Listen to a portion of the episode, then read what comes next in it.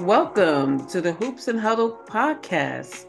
Thank you for joining us. I am Malika Walker, and he is as usual. As usual, it's me, B Math. I also host a lot of content around the rubric, uh, but we back at it again, Malika. We at week two. We doing it. And uh, thank you for thank you guys for being on this journey with us, where we will explore sports and its impact on culture. Um, now, of course, we're hoops fans, but even bigger sports fanatics. We watch everything, um, but we'll spend a lot of time on NBA um, NFL, football, basically hoops all levels and football all levels.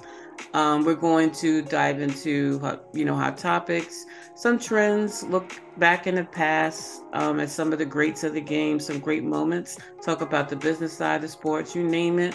We're, we're going to be covering it today. We're excited to talk about March Madness. That'll come a little later, but figure we'll get started and talk about you know top of mind for me is this NBA MVP that's coming up. I yeah. feel like, um, you know, like there was a straw poll done, and Nikola Nikola Jokic was like the clear leader. Like it was like he had over seventy percent of the straw poll, which at the time I was like, how when you have Joel Embiid and Giannis that are also having great seasons, but now it looks like Joel Embiid is, is taking over the lead for uh, NBA MVP um, Nikola Jokic is still in there, but I feel like it's it's it looks more like a real kind of you know before it was just too it was too towards Jokic when you had the play of Embiid and and Giannis that was so good all season as well. Now it looks like a more fair view, not just because Embiid is in a league. It just looks like the percentages look fair. You look at the play and the teams and the records and what these players are doing in that time. It, it just makes sense. And Jokic is an amazing player. I'm looking forward to seeing him in the playoffs. But I but Embiid that the or but Embiid is definitely my choice for MVP. Um, I think this season he's had an amazing season, and I will go on record that I did think he should have been an MVP last season. I know there are many who disagree on that, but I will say, um, you know, in, the way Embiid is playing, whew, you know what I mean? Like he keeps this up, he can actually win the MVP this year. What is who is your choice for MVP this season? I got to go with the Joker. Okay. I gotta, okay. And I got to eat crow, and I got to eat crow because I did have Jayson Tatum in my list when we did the last show. Right. Uh, but since, yeah, I'm, I'm I'm definitely for the Joker. Uh, I could see if Embiid gets it, but I struggle with Embiid getting it over the dude who's leading one of the best teams in the NBA. Um, that's just my own personal criteria. Doesn't mean that has to be universal, but that's just how I see it today. That makes sense, but we'll see what happens and who ends up winning the award. But right now, Embiid being in the lead makes makes sense to me. Um, okay. We'll see how it goes, but I'm team Embiid, your team Jokic, Joker, and um, we'll see how how we'll see what happens. Uh, okay. Uh, now, what's going on in Huddle News for you? What are right. you feeling about the Huddle News? So I'm still paying attention to Lamar Jackson. I think that's a very very interesting story, uh, not just for football, because that's an example of what pro sports looks like when as players take more of their ownership around their deals and their contracts. But I also think it's affecting his ability to get a deal done because he's not an agent. Yep. yep. He doesn't have the expertise of an agent. In fact, I saw a report today uh, that someone on his team has reached out to like three or four teams. Those teams won't even talk to them because they're not certified with the NFLPA or they're not certified. But he also put out a tweet with some laughy emojis or something earlier. So is he, you know, was that tweet basically saying that that report isn't accurate? I don't know if it is or isn't, but it is a fact that teams won't talk to anybody that's not associated with the NBA. I mean, with the NFL. Got it. So he's working against himself because nobody wants to sit down and do business with them unless they talk to him. He's the only one a team can talk to. Mm-hmm. Mm-hmm. So, that's going to be interesting to see how that gets handled. But we'll see. We'll see. We'll see.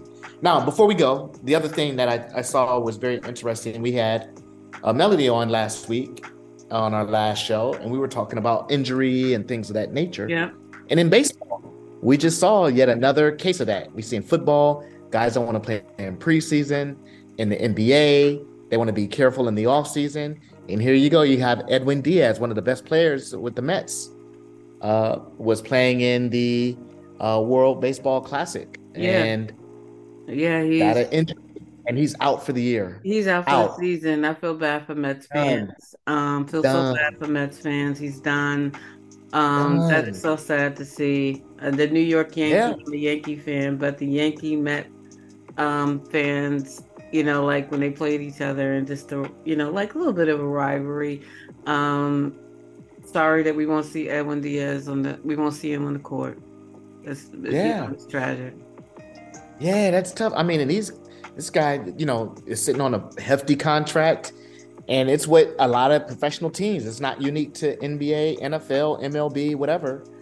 How do they handle, you know, Chet Holmgren? We saw that with Chet, right? Didn't Yep, even get yep. out of, didn't even get out of summer league. Okay, but yeah, that's something we're gonna take a look at. But we want to uh, let's jump to what we're really here for. We're here to talk let's about jump March- to let's jump to March Madness. Let's let's jump Yeah. into it. So you know we're about to have E.K. Johnson, who is Coalition Hoops, all on you know Twitter and social media. He loves March Madness. He has his own you know platform where he talks about college. So we're going to bring college hoops. So let's bring him in, let him introduce himself, and let's get going talking about the tournament. Let's do it. Let's do it. Let's do it. All right. Hey, EK, what's up? EK, you there? Yes, I am. Yes, I am. Hello. Hold on one doing? second. My uh, No, no, it's okay. there we go. How you doing? I'm doing well. How are you doing? No, we good. We excited to talk to you about the tournament. I know this Yeah, is your course. thing. Looking at your tweets, looking at this, how excited you are, how Yes, excited man. you were before the tournament spoke, and we were talking on Hoop Spaces about it. Yeah. And um, just excited that you're here joining Brannan and I talking about the tournament. I'm ready to get into it. So when you look at March Madness, this this you know when you when the season when this March Madness started, Mhm. you know like who are you looking, you know like how were you viewing the tournament this year? Like what was your outlook on it, and how did it play out? We're going to get deeper into it, but for men's, how did it play out for the men's and women's on a high level? So for the men, um, how did you think it was going to play out? Like, how did you think it was going to begin? Like, did you have a vision of who was going to make it out of the weekend? Like, and then we can get into upsets a little bit and, and bounce around. of course. Um, first of all, thank you guys for having me on. I really do appreciate it. Um, obviously, I've spoken to you, Malika, on several occasions. Mhm. Brannan, this is the first time I'm meeting you. Uh, how you doing, brother? Hope everything's well with you. All good, my man. All good. Wonderful, wonderful. Let us Um, but know a little bit about who you are, your background, just so we give folks a sense of and where you at as well. Oh, of course, you. of course. Yep. Of course, yeah. So uh, my background is uh, I played. I've been playing basketball all my life. I played in high school. Wasn't good enough to play in college, but um, that's where the love of college basketball sort of came from. Uh, so my first school I went to was Mount St. Mary's University. In the year before I went there, Mount St. Mary's University. This is back when they were still in the NEC. They had won their NEC conference championship. This was back in 07. And they played North Carolina in the first round and got destroyed. But um, knowing that I was going to go to that school a year later, um, that's where the love of college basketball sort of just sparked for Okay. me, and I've just been following it ever since. Um, but I actually uh, started a, a, a uh, I guess you could call it a fringe independent media company called the Hoop Coalition, where I uh, look at college basketball, men's and women's, is also I analyze uh, the NBA as well, uh, as well as FIBA and uh, and uh, and uh, and also the um, the Yeah, AU Pro period. hoops. Yeah. Exactly, yeah, which is awesome. Uh, anybody who's not in tune with Athletes Unlimited, which is basically where all the dopest women uh, in the Mhm. off season they play.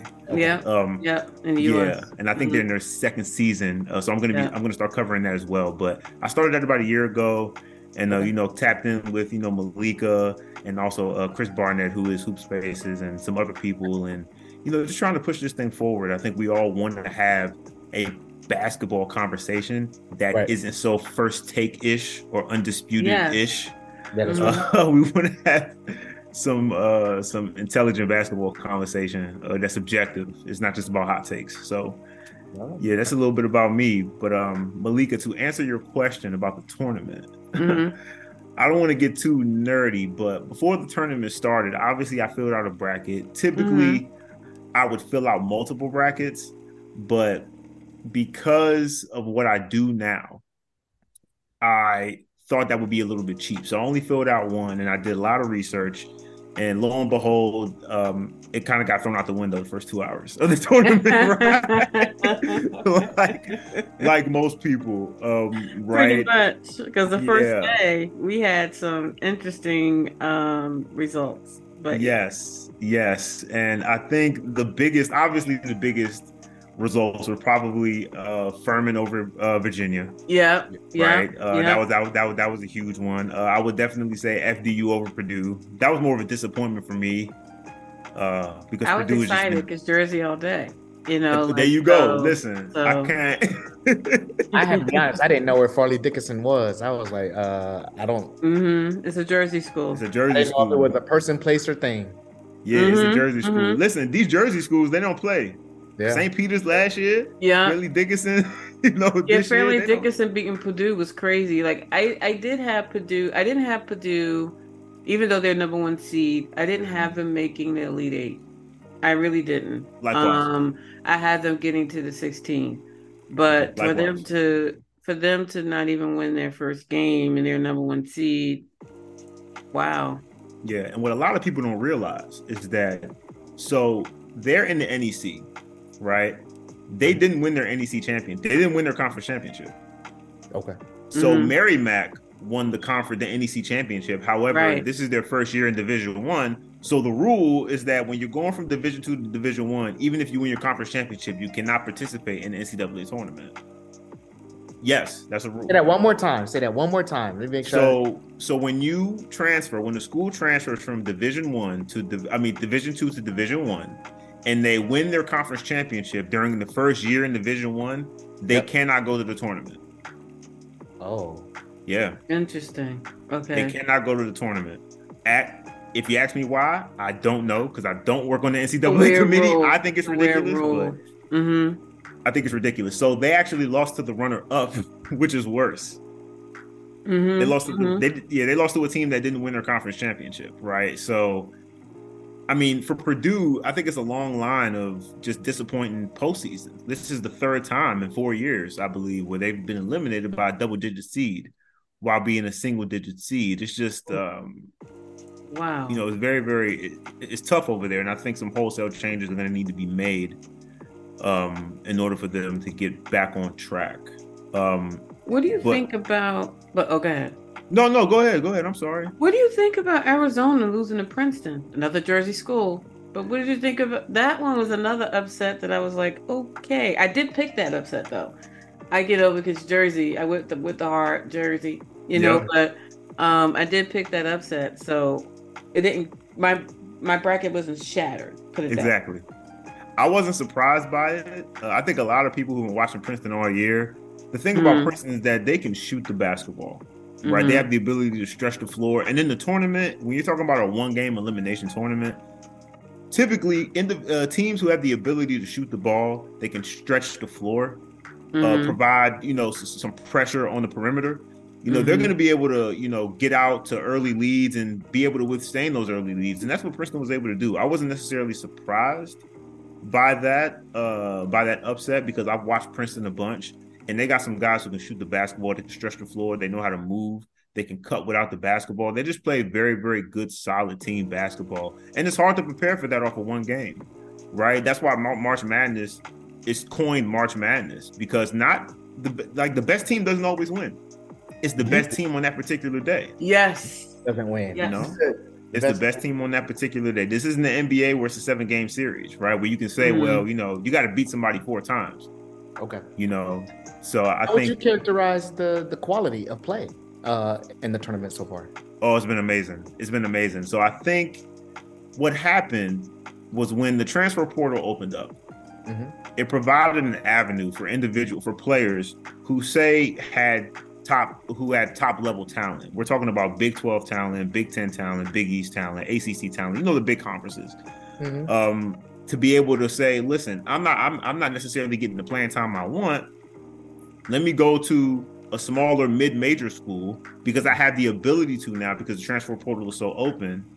Let me go to a Furman. Let me go to an FDU, right? Let me go to a Princeton where I can display my abilities, my top five, you know, my top my top abilities that normally would be not necessarily wasted, but at the same time, they would they wouldn't be displayed in the way they would be displayed if I was at like an ACC, a big ACC school like a Duke or North Carolina or something like that.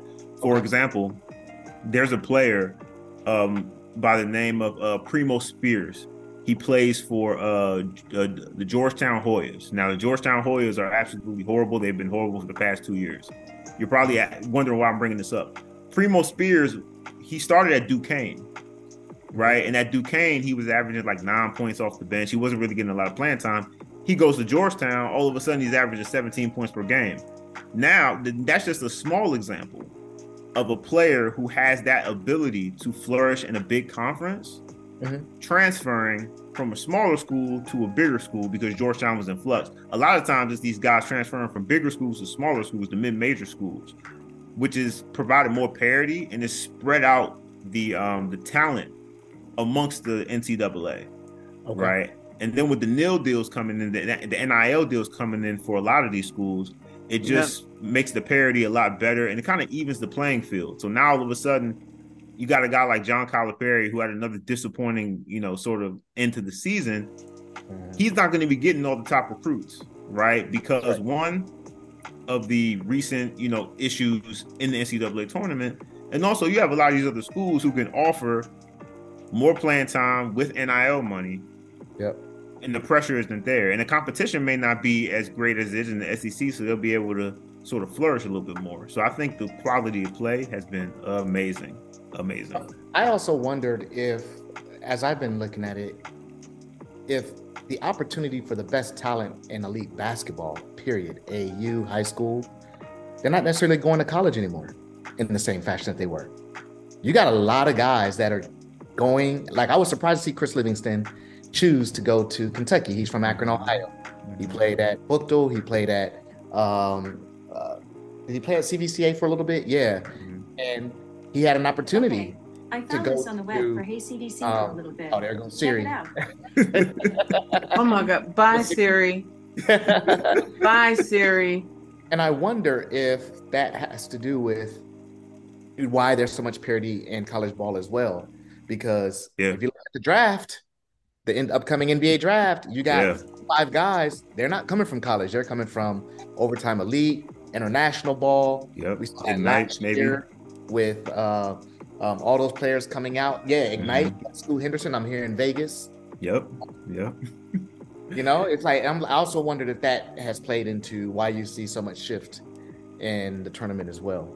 Yeah, well, I think that is an that that's not an entirely different conversation, but it's a conversation that's worth having, right? Because I think another reason why NIL is so important is because it gives a lot of these players incentive to want to still go to college, right? Mm-hmm. Look at some of the look at Lamelo Ball. Lamelo Ball never went to college, right? He played for an Australian team before going into the NBA, right? Look at Jalen Green. I'm a Houston Rockets fan, so I was following Jalen Green a year before we drafted him.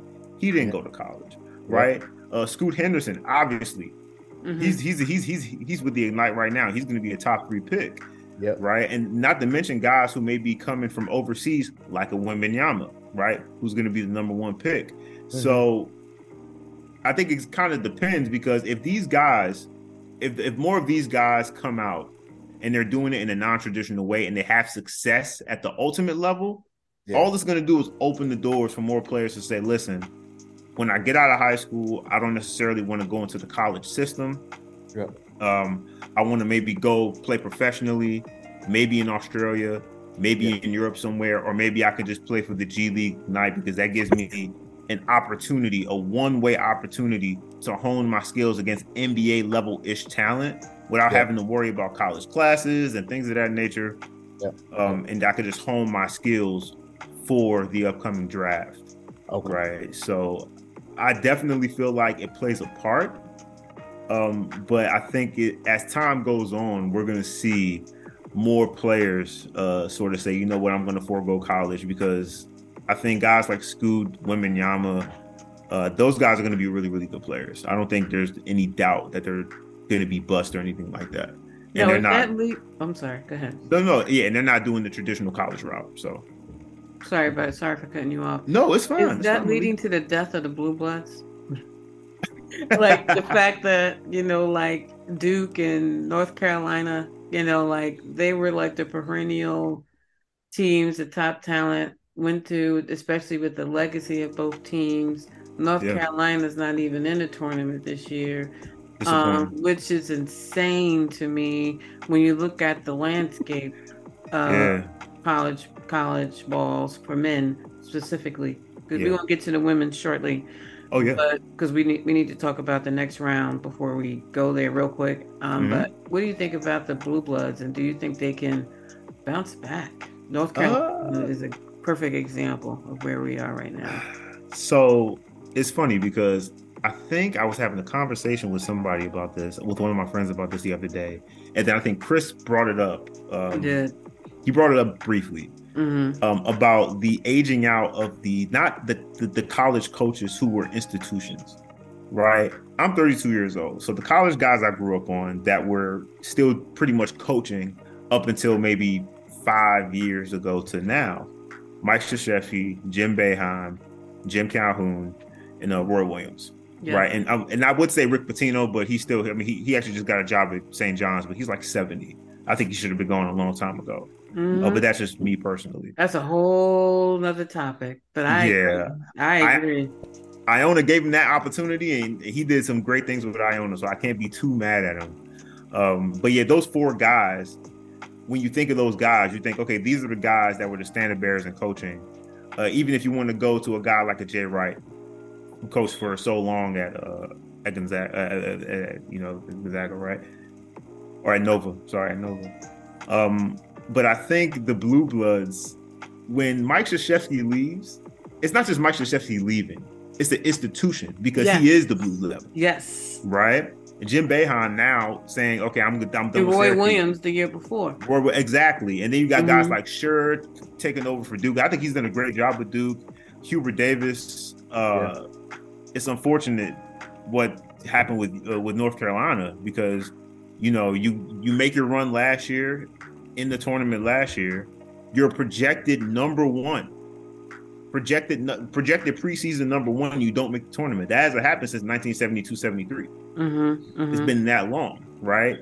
But he's a first year coach. He's replacing a legendary coach, right? So when Roy Williams leaves, it's not just Roy Williams leaving, it's the institution of what UNC basketball has been for the better part of 20 to 25 years.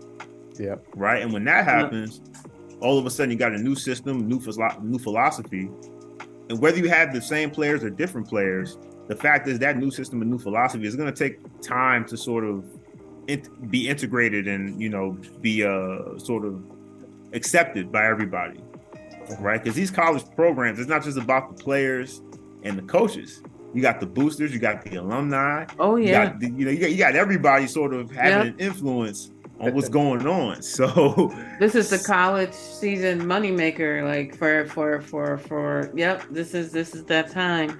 Um, yeah, man, it's crazy. Yeah, I wanted so. you to allude to what we saw with uh, Kansas going down um, to to Arkansas. To Arkansas, yeah. So, what do you think about UConn? On oh, I love UConn. Oh boy, UConn is so good. Jordan Hawkins is amazing. Adama Sanogo so I think he may be the best uh, behind Drew Timme. I think he may be the best player left in the NCAA tournament. Mm-hmm. If I had to go with like five players that I think are the best left in no particular order, order obviously Adama Sanogo, Drew Timme, Jaime uh, uh, Jaime uh, Jaquez Jr. out of UCLA, um, Brandon Miller, obviously of Alabama, and probably Marcus Sasser of Houston. Mm-hmm. Um, those are the top five guys for me that are left. Uh, Adama Sanogo is amazing, man. I mean, he. So we're all. I'm assuming we've all seen the Emeka Okafor when he was at UConn. Oh yeah. Mm-hmm. Right. I'm not saying he has the same defensive ability that Emeka had in that 04 season, but offensively and strength wise, he just overpowers guys. I mean, he just overpowers guys. If, if he's one on one on the block on either side, he can finish over either shoulder. He can finish with either hand. He's a great pick and roll uh, finisher as well, and he has the ability to step back and hit a mid range every every now and again. Right, so I think Adama Sanogo is awesome. I absolutely love UConn, and they got some really good wings. Like I said, Jordan Hawkins, he's amazing. Um, he's a really, really good wing. I really, really like their team, and um, I don't have them I, well, I, am sorry, I do have them in the final four. I had them in my final four because okay. same. I had them in my final four as well. Yeah, they were really good. They were really Where did you have Kansas? like, is, is Kansas? I'm sorry. Go ahead, Brannan. You right. Where Where did you have Kansas? I had Kansas losing. Uh, I had Kansas losing the Sweet 16. So okay. I had Kansas losing this this, this weekend, weekend, coming up. Upcoming. Yeah, so they lost a little bit earlier than I thought they were going to lose. But listen, man, Arkansas. I've been telling people about Arkansas. I think Eric. I think Eric Musselman is probably one of the best co- best college coaches uh, now, like during this during this time. And also, uh, Ricky Council. Ricky Council is amazing. I don't know if you guys have got a chance to watch him play. Ricky Council the fourth. He's a really really good guard. He puts pressure on the rim. He puts yeah. pressure on opposing backboards because of how fast and athletic he is, and he has the ability to create space and create his own shot. And when you have guys in a one game elimination tournament who can create their own shot consistently, I'm talking about if you're coming off of a pick and roll and they're playing drop or if they're playing up, they can either split it or if you're playing drop, they can just hit the 15 footer. Um, that's dangerous. And uh, you know, he has that. Tyson uh, Tyson Walker from Michigan State has that. You know, there are, there are a couple there are a couple, couple other guards in this tournament still that had that ability. Obviously, Markquis uh, Nowell from Kansas State, he has that in full in in, in spades because he's absolutely amazing as well. Point guard that uh, point guard from New York, actually. So yeah, when you have that ability, man, it makes it tough. It makes it tough. And Kansas, mm-hmm. unfortunately, they don't necessarily have like they have Jalen Wilson, who's awesome. They have Grady Dick, who's amazing and they have some good uh, uh, uh, interior players. But as far as like perimeter defenders and perimeter guards who could defend, um, yeah, they, they didn't have the speed, the athleticism to keep up with Arkansas. So I wasn't really surprised necessarily when I saw the game play out. But you know, I had Kansas losing this upcoming weekend. So you didn't have them going further in your bracket. You you had before we move on to looking at who he has for the final four and who he has winning. Um, the championship, Brannan? Yeah. I just wondered from your point of view, you did your bracket pre-tournament.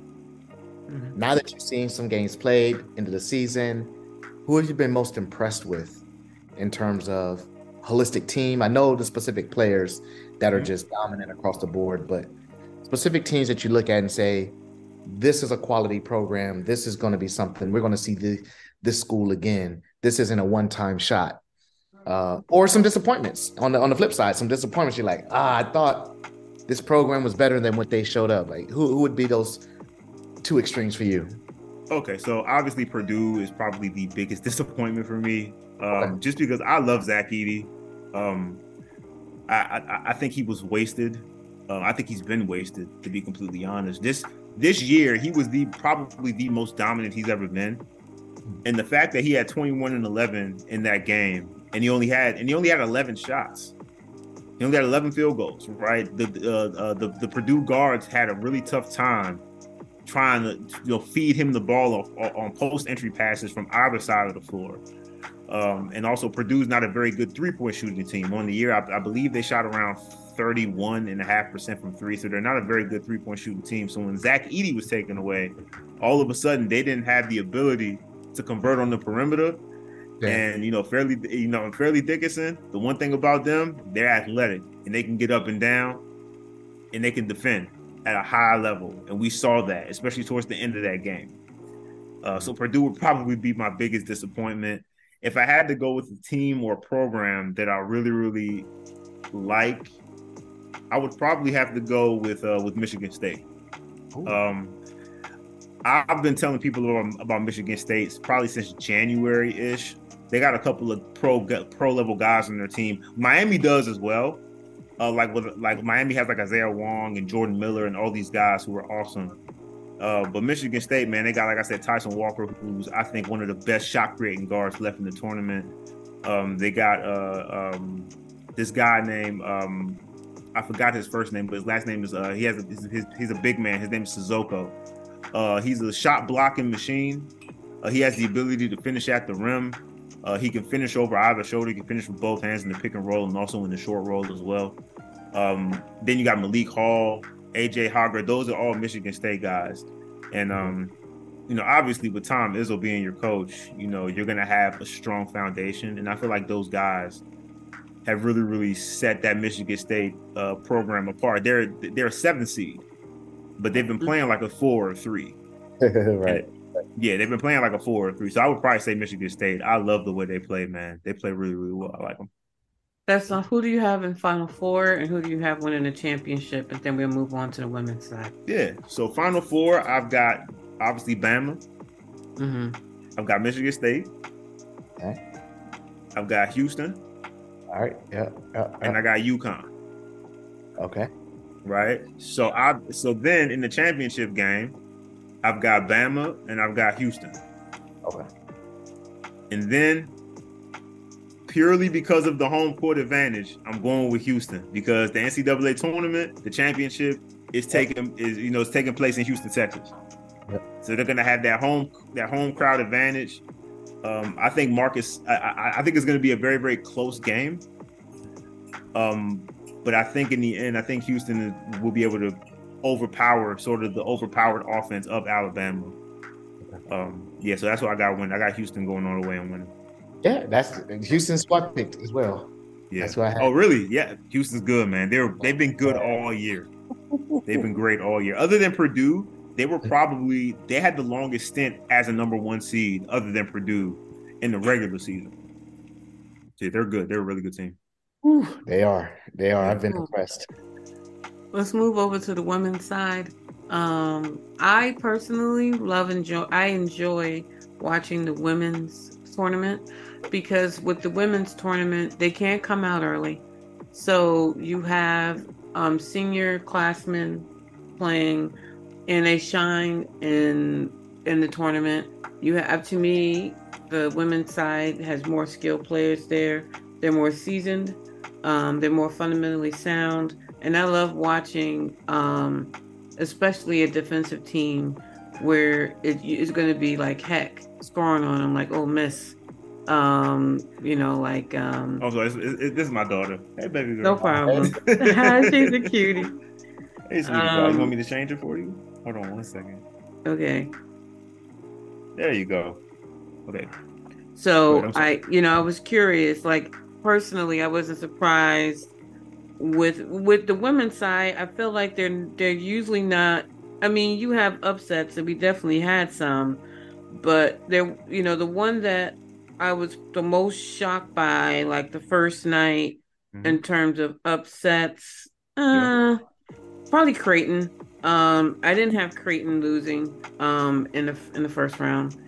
Um, I was curious. The rest of it played out the way the first round. I, nothing that really shakes the tree. Really, Georgia. I, you know, like Georgia winning is not a shock. Um, but curious of how you saw the first round of the women's tournament. So Creighton, that was probably like so. Obviously, you got FGCU, Florida Gulf Coast. They beat Washington State. Um, I thought that was a pretty impressive victory. Uh, I wasn't necessarily surprised because they tr- they turned out some very very good players. I don't know if you're familiar with Kierstan Bell. She plays for the Las yes. Vegas Aces. Yeah, she plays for Florida Gulf Coast, and mm-hmm. uh, I think they, they just have a really good program over there. So I wasn't necessarily surprised by them beating Washington State. They beat them by double digits. I was kind of surprised by that. I thought it'd be a closer game. Uh, also, Mississippi State over Creighton.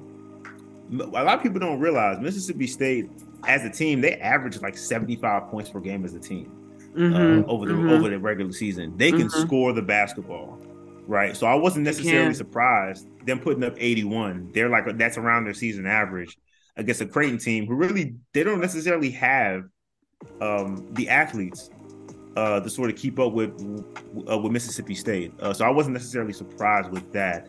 Uh, to me, the most impressive wins were obviously Ole Miss over Stanford. I thought that was yes. absolutely amazing because amazing.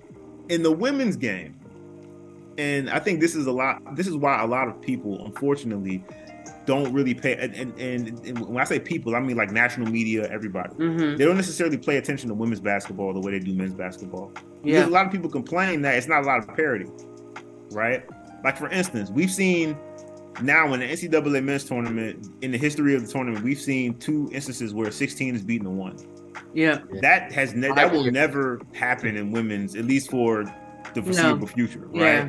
So an eight beating a one, like that's something that doesn't happen. Like it just mm-hmm. like, like, it's the equivalent of a sixteen beating a one. I was so happy for them and their coach. Like yep. what an amazing victory for them. Oh, um, I was really, I'm really, yeah, I was really excited to see that. But in terms of the first round, it wasn't anything. But what I thought was some was was interesting, not interesting, but not a surprise. But people were really peeved about it. Is when South Carolina was taken off the air on ESPN. and they put, you know, they briefly put on uh, Caitlin Clark, but then they went to flip to another game because, you know, the first day there's so many games on. We yeah, know who's winning this one, but it was like yeah. they taking off the defending champions. But I just thought that was, I just thought that was interesting. Yeah. When we look also, when we look at the women's side, um, what did you think of? Is there any like any any team that you thought would have had a better outing. They won. They may have won, but you're like, mm, I, I was expecting a little more. Did you see anything like that? Indiana. They lost mm-hmm. to Miami. I was wondering round. if you were going to say Indiana. Yeah. And so it's funny because the last two games I've seen Indiana play, they've been they've lost in horrible fashion. Mm-hmm. At the end mm-hmm. of the mm-hmm. season in their conference tournament where they played Iowa, Caitlin Clark hit the crazy, ridiculous off balance three to beat yeah. them at the buzzer. And then I was watching this game when Miami beat them by two. And like I yeah. said, the nine over I was happy is, for Miami though, because that's a hell I'm happy for Miami. Yeah. yeah. Listen, they got two twins, the Cavinder twins. Yeah. Yeah. And despite all of the other stuff that they're in the news for and stuff like that, they can play. Mm-hmm. They can they mm-hmm. can really they can really really play. Uh, and, and, both of them pretty much showed out against Indiana. I mean, it was it was pretty embarrassing. But um, but yeah, I would say probably Indiana because they were a one and they deserve to be a one. It wasn't one of those instances where they were a one because they had ah. maybe were in a weak conference. They deserve to be a one. Mackenzie Holmes, who's their best player, had an amazing season. She was average. She was she was averaging twenty one and nine on better than fifty percent shooting, a block and a half game. Like she she she was amazing throughout the entire regular season, and to come up short the way they did as a number one in the Greenville two uh, bracket is just that was very very disappointing. Uh, I'm not gonna lie to you. Uh, Stanford losing, like I said, because of the way they lost, I wasn't necessarily too.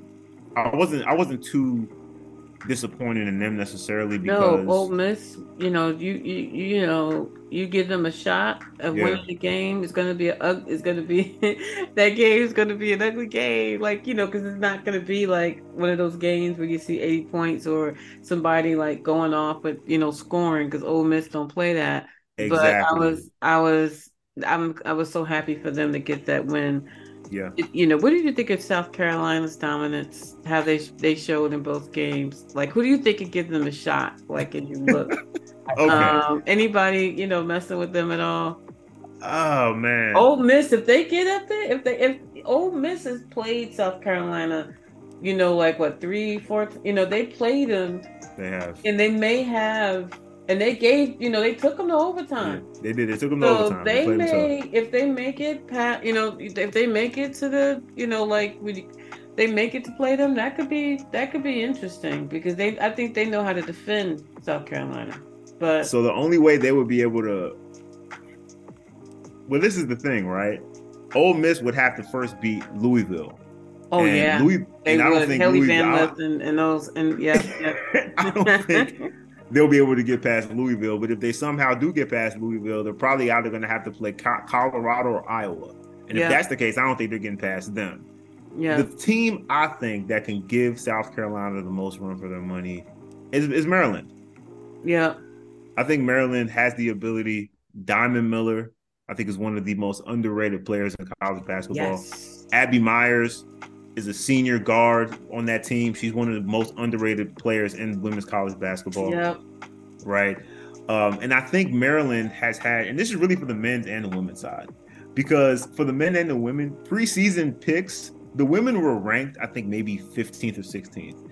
And they were able to move all the way up to like being like a top four seed in the regular season, which made them a top two in mm-hmm. the NCAA tournament. So they improved over the second part of the season so much. So did the men. The men improved as well. So I think both programs are doing some really, really good things over there in college pop. Uh, but yeah, I love Diamond Miller, man. When Angel Reese left, her game just flourished. Oh yeah, I, I knew she was good before.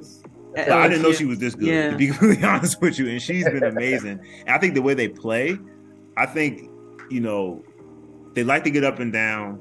Uh, they can stretch the floor because Diamond Miller has the ability to step out, hit the 15, 18 footage. You can also uh, score on the inside. You got got uh, you got uh, players like Abby Myers who have the ability to stretch the floor, and I think they would give you know Zia Cooke and Leah Boston and all of them. I think those players would give them a run for their money. I'm not saying they would win, but I'm saying but it'll it be, a it'll be it'll be a, it'll be a contest. It'll I be think like it would be a contest. I think yeah. it would definitely be a contest. Other than that, we've already seen LSU try, and they got demolished. I was very disappointed in that. I was very disappointed because at the time both of them were undefeated. So I'm like, this is going to be a great game. Yeah, that was like that was a yeah, letdown. But in the tournament this year, it's going to be interesting. How far do you see LSU going? Uh, I've got LSU in the Final Four. Yeah, LSU in the Final Four. I think LSU is going to beat Utah, right? And I think they're going to beat whoever wins between Miami and Villanova. Yeah. Um, although Villanova has a bucket, her name is Maddy Siegrist. She actually led the NCAA uh-huh. in scoring this year. Mm-hmm. Yeah, like Caitlin Clark led in scoring last year. Maddy Siegrist, who's a guard, who's she plays the guard and forward position for Villanova. She's a bucket. But man, LSU has too many defenders, man. Angel Reese is, I mean, she's a double double machine. Um, the only bad game she really had this year was against South Carolina. Every yeah. every other game she's had, she's been dominant. She's something so. else. Watching her play in the coming in the coming years is going to be. I mean, I love watching her play. She's something else on the floor. UConn. Yeah. Um, they did not have Paige Bueckers this year. Another injury. Yeah. Um, she's still going to be like a top pick next year. So, yeah. but with UConn, I I'm not the biggest Gino fan, but I have to say I admit if he can get UConn to the Final Four, he will get props from me. Yeah, I think yeah, I think he I think he would deserve it. I think Gino has taken not a lot of flack over the last couple of years mm-hmm. because I think people are starting to realize that. I think I think people are maybe starting to liken him to a John Calipari. Like so, for instance, there was a mm-hmm. time when we thought John Calipari was a great coach, and then we mm-hmm. maybe realized that you know what he may be a good. He I don't think he's a great coach, but he's a great recruiter. Mm-hmm. Right? Mm-hmm. And that's the thing about college that's different than the NBA. In the NBA, you don't got to recruit. All you got to do is coach because guys are coming in, and you know, it it it's like a feeder system, right? From college and other places.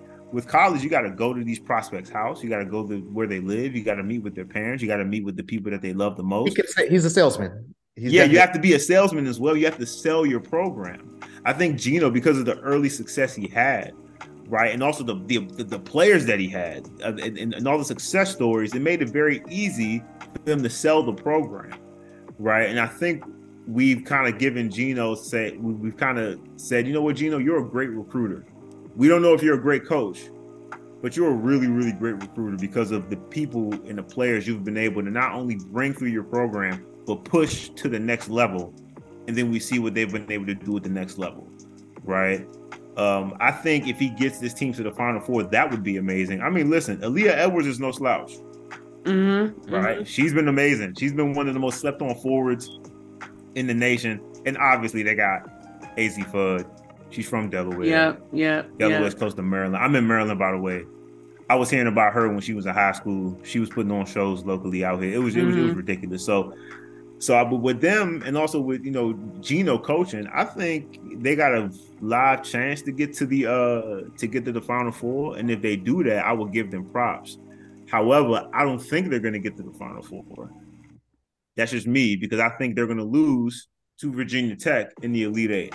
I got them beating Ohio State. Virginia Tech is playing Tennessee, I believe, and I got Virginia Tech beating them in the Elite Eight to go to the Final Four. So okay, okay, okay. Now, how do you, from a draft perspective, you know, I think men can win and lose games in NCAA tournament, and you know they'll still get some good looks. Ja Morant, whatever. You know, there's some exceptions.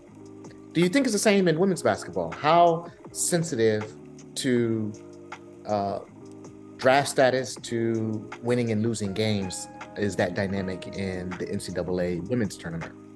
Because you had some, had Stanford take a loss. Like, yeah. does that impact any potential draftee? Mm-hmm. Or let's say UConn, or let's say you know, because now you you know, I, I, get the sense that it's a little bit different than the men, but I just don't know how. How would you characterize yeah. sensitivity around? So I think it's not. I think because the women, because they don't have the ability to come out early, yeah. they're more beholden to their programs. So I think it's, mm-hmm. it's it's more about the way they conduct themselves and the way they play in a losing effort, right? Like for instance, I don't think Haley Jones and Cameron Brink's draft status, if they decide to come out, I believe no, I believe Cameron Brink's a junior, so she's not coming out. I believe Haley Jones is a senior. She's a senior. Yeah. Um, I think the way she played throughout the entirety of the year, it may drop her draft status a little bit. But let's say, for instance, one of the top, some of the top players, Caitlin Clark, Aliyah Boston, Angel Reese. Let's just say either three of those uh, uh, women had bad outings in their next games. Yep, yep, yep. That's not going to drop their draft status at all, right? No. Because they they they have they because they, they, have three. Well, Caitlin Clark has three plus years. Aliyah Boston has four plus years. Angel Reese has two dominant years of of a sample size to show that okay, you know these players are dominant. They have the ability to be dominant. They may have had a bad showing mm-hmm. or a bad game. Like I said, this isn't a series, right? It's a game in the NCAA tournament, but that doesn't necessarily mean that we don't need them. And now, with the popularity of the WNBA growing each and every year, which I think is an awesome thing, uh, the visibility is only going to get uh, more widespread.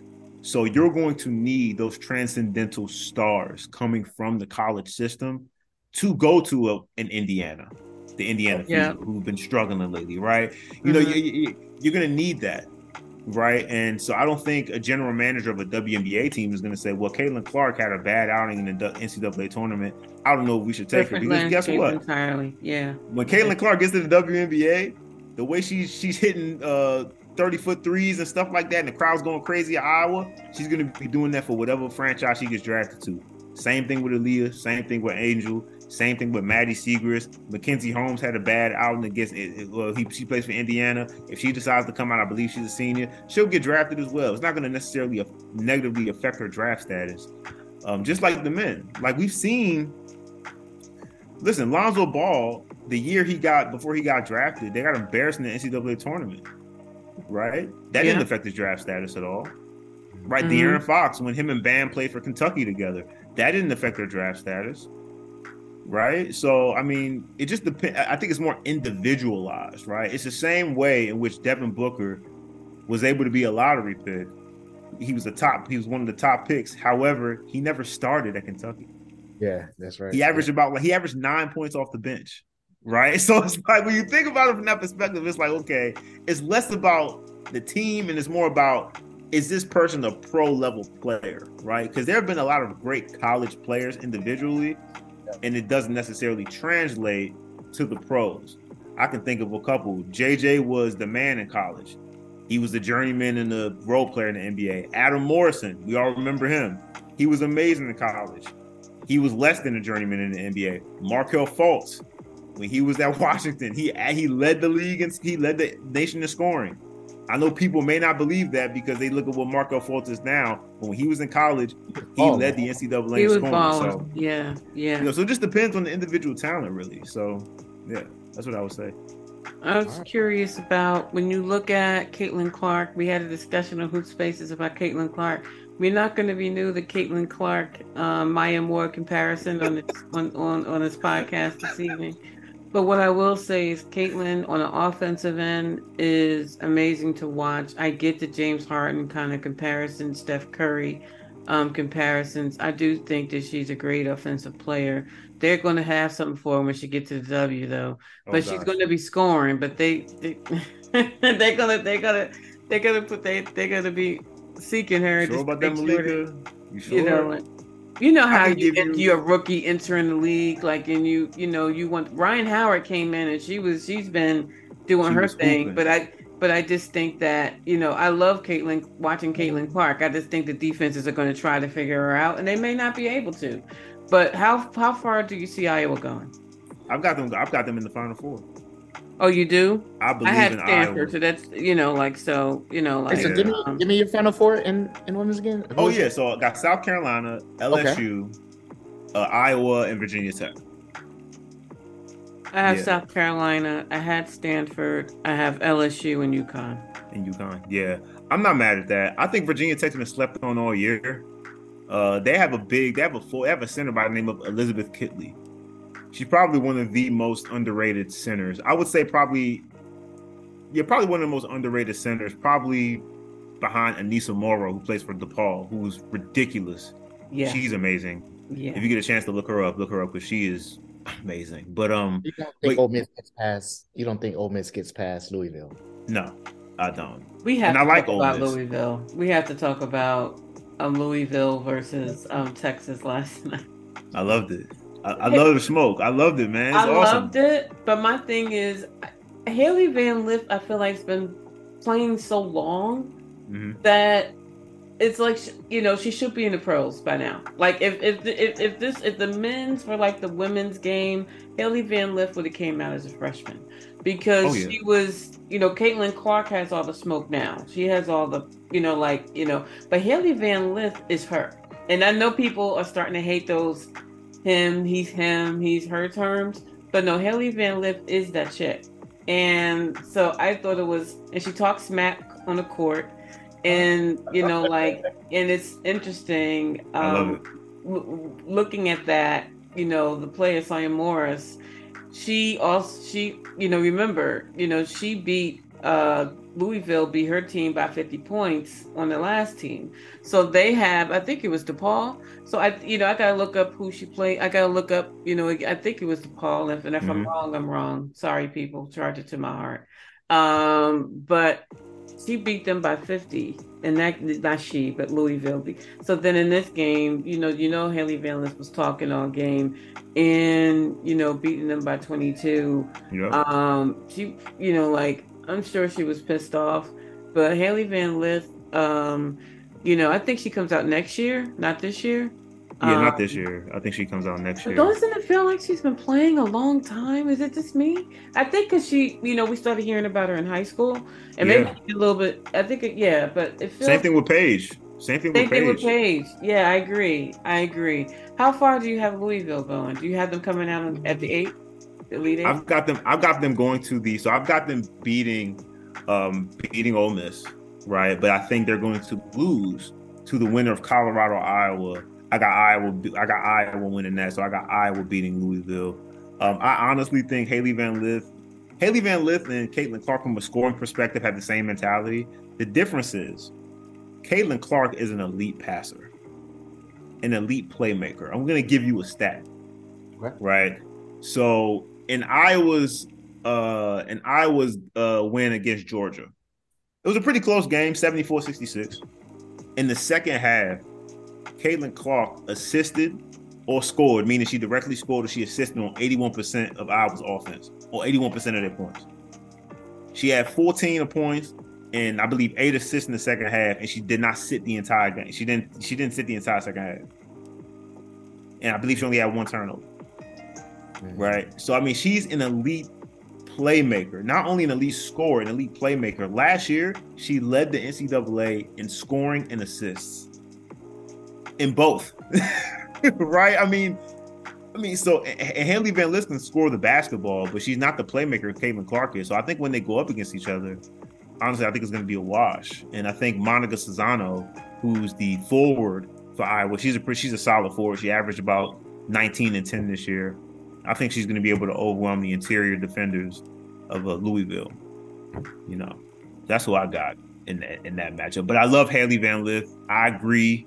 If it, it's, it's a lot of women like that, right? If it was the same as the men, you think we would have seen Angel Reese pass one year? No, she would have been gone. Right? No. Same with Paige. yeah. same with Paige. I mean, I, it's just not enough spots in the W. Like, it's just yeah. not enough spots, and that is an issue. Before we get out of here, I have to get your thoughts. Bronny James and Juju are about to, you know, go to college. I think Juju's going to USC, yeah. and I don't think Bronny has announced where he's going. People are saying he's going to try to stay in California, but we don't know. Should he go to Ohio? Should he go to Ohio State? Uh, Ohio State. Oh. So I believe Bronny James is a he's a junior or senior. Senior. He comes out like he, he, he comes out. Okay. Okay. So this is going to be something because I think whatever program that gets him, their recruiting class will be built around him for obvious reasons, right? Like if I am a director of athletic uh, basketball operations at a university, a major university, and I'm in the Bronny James sweepstakes. You know what I'm saying? Can we get a verbal commitment? Awesome. Can we get an official commitment? That's even better. Now, now that we got him, that's going to dictate our team moving forward because I'm not going to be the guy that has LeBron James son on my team and he's sitting on the bench. Or he's yeah. playing behind, you know, senior guards and stuff. That's not going to happen. I'm sorry. It just isn't because you have to think about the long term sort of viability of your program.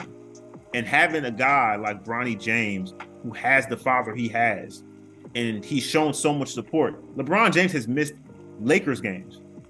Mind yeah. you, the Lakers are in playoff, they're in a playoff push right now. Although he's not mm-hmm. playing, his influence is much needed on that sideline. He's missed Lakers games to go watch his son play high school games. What do you think he's going to do in college? Mm-hmm. He's going mm-hmm. to be mm-hmm. front row at whatever college his son decides to go to. be to. on TV.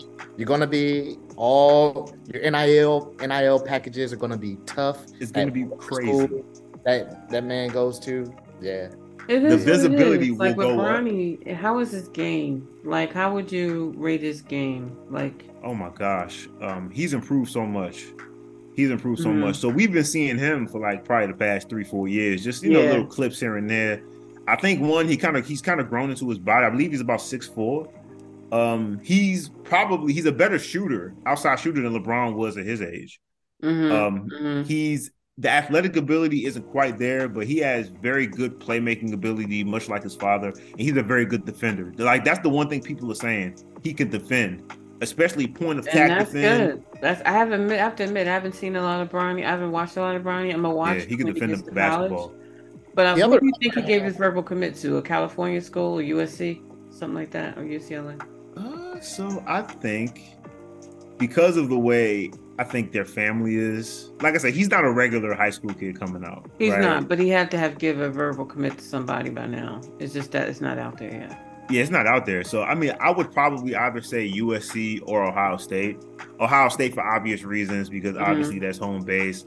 USC because I think they had the ability to take him on and not necessarily sacrifice his game. I think if you try to expand this like a UCLA or something like that, UCLA has guys that he's going to be sitting behind. Yep. And like I said, I don't think he's gonna.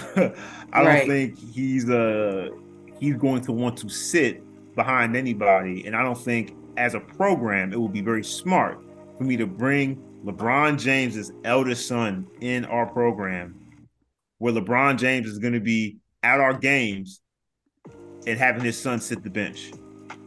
It's just it just like from a from a money business, it just wouldn't make sense, right? So I think it's either going to be and USC has the ability to take him on and allow him to start because they have a lot of guys that believe him, right?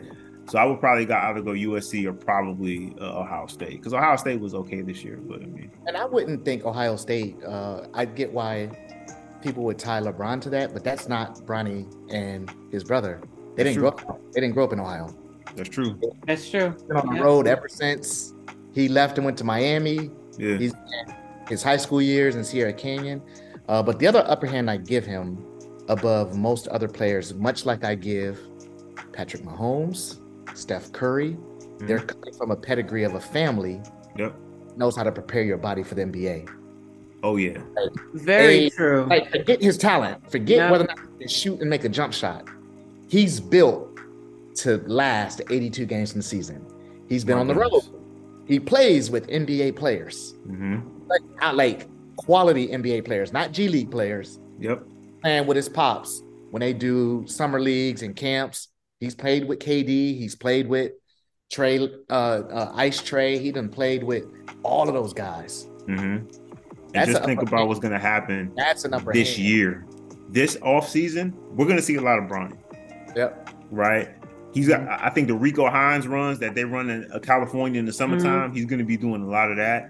He yep. may he may even do some of the Black Ops basketball stuff with Chris Brickley in New York. Yep. Mm-hmm. A lot of pros mm-hmm. running that. He's going to be LeBron's going to give him every, regardless of how the Lakers season ends. That's right. That's LeBron right. is going to give him every possible opportunity to try to get him as ready for college as he possibly can be by by putting him in the atmosphere of playing with NBA level players, which is only going to make him better, right? And you're learning from the best. You, uh, Brannan, you, you brought up uh, the ability to prepare your body.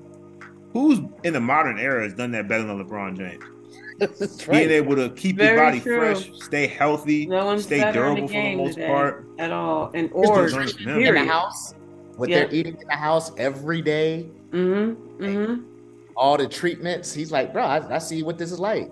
I see my sleep schedule, like those little things. And we had a another podcast where another guy is a trainer, and he was talking about the biggest difference is guys that are prepared.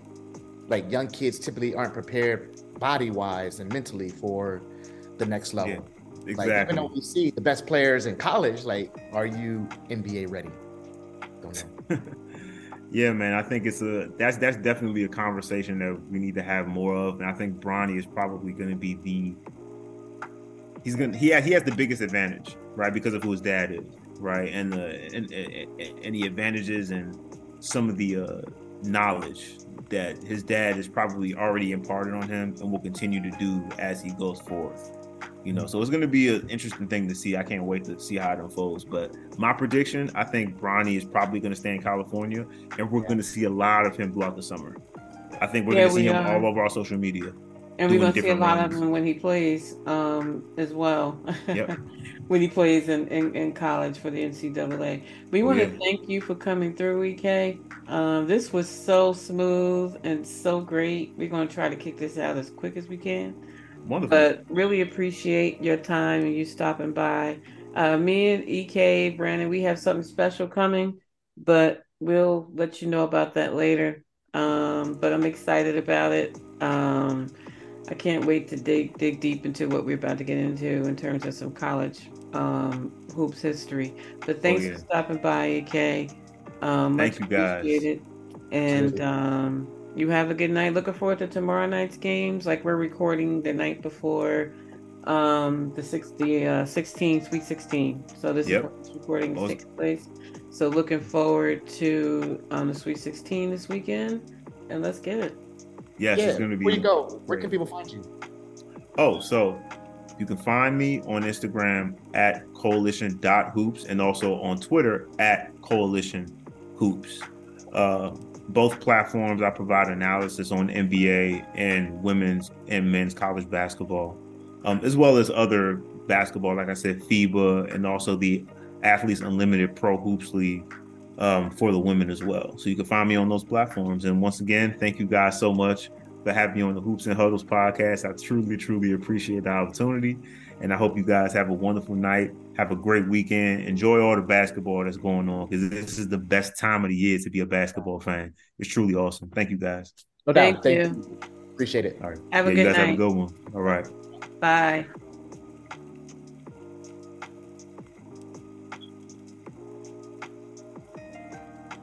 Well, thanks to EK for stopping by and talking some March Madness with us. We got into some men's um tournament, some women's tournament, and we looked at who we saw in the Final Four, who we saw winning the whole thing. I'm excited about March Madness every year. So thanks to EK Coalition Hoops for stopping by and just kicking it with us for that. Yeah, I, I, a lot of insight, very knowledgeable about the game. Uh, definitely somebody we should have. Yes some of our other shows, and we, you know, we talk WNBA stuff. He can bring a lot of insight there. Every yeah, yeah, yeah, yeah. He's definitely dialed in to what's he going was, on. He's thorough. It was thorough. Absolutely, um, absolutely, absolutely. Here, yeah, but from a Legends perspective, what, what, yeah, what here, yeah, here on the Hoops and Huddle, we celebrate our legends, and for this episode, we are going to wish and say rest in peace to the great Willis Reed. He was a, of course, a member of the Naismith Hall of Fame, and he's a member of the College um, Basketball Hall of Fame. He was inducted in 2006. Let's also note he's a two-time NBA champion, so he has both championships for the Knicks. Um, they really haven't won a championship since then, since 1973. So he was the last player in a Knick uniform one of the last players, you know, that championship team in 1970. Let's check out his year for 1970. He won the NBA championship. He won the NBA Finals MVP, the NBA Most Valuable Player. He was the NBA All Star Game MVP. He was a member of the All NBA First Team and also a member of the All Defensive First Team. Wow. Like this man one of the very few to do it. He was a member of the NBA anniversary teams for the 50th and 75th year. He played for the Knicks from 1964 to 1974. He was a coach for them for a season from 77 to 78. Um, coached at Creighton. Um, he was an assistant with the Hawks and the Kings, and he was a head coach with our Nets um, for a season. So rest in peace to Willis Reed. Um, the Hoop World will never forget you. We we will always um, remember you, and your legacy will forever be here. Um, so thank you to Willis Reed. Rest in peace. Rest in peace, my guy. Thank you, Maliika. It's always fun uh, doing these shows with you, and they're just going to get better and better and better as we uh, kick out some more content. So I appreciate it. Always a pleasure. Uh, looking forward to the next one. Yeah, I'm looking forward to the next one. Next week, definitely check us out. Uh, we got some more coming at you. So thank you for checking us out today. And, um, you know, see you guys next time. Hoops and Huddle, and we are out. Do it.